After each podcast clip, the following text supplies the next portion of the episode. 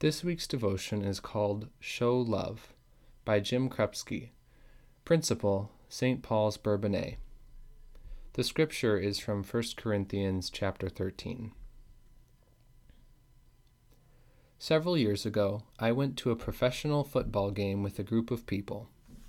We got there a bit early, and I had the chance to sit back and watch the people who were entering the stadium.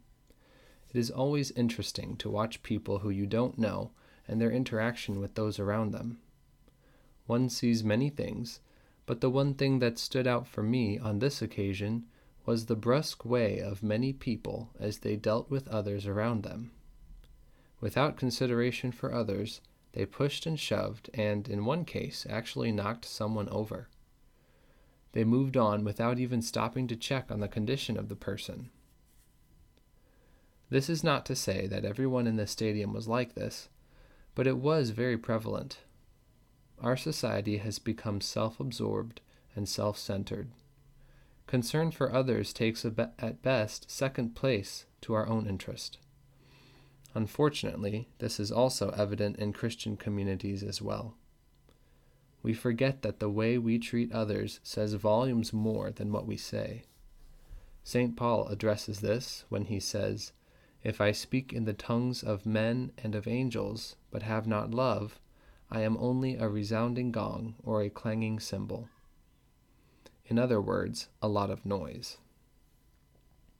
We as Christians are challenged to show love to all of those around us. It is not just a nice platitude, but it is a true sign of the Christian heart when we love one another. Paul goes on to say, "Love is patient, love is kind.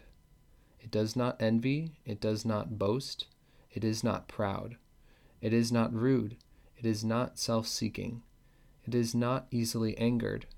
It keeps no record of wrongs.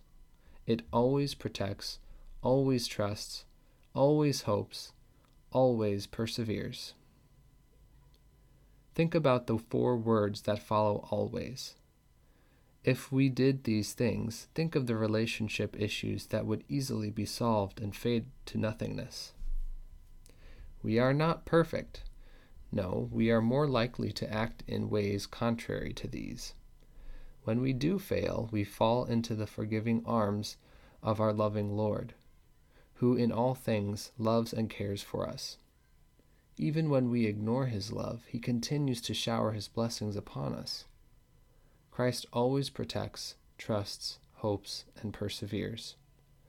The love demonstrated on the cross wraps us in his righteousness and empowers us to live a life of love to others.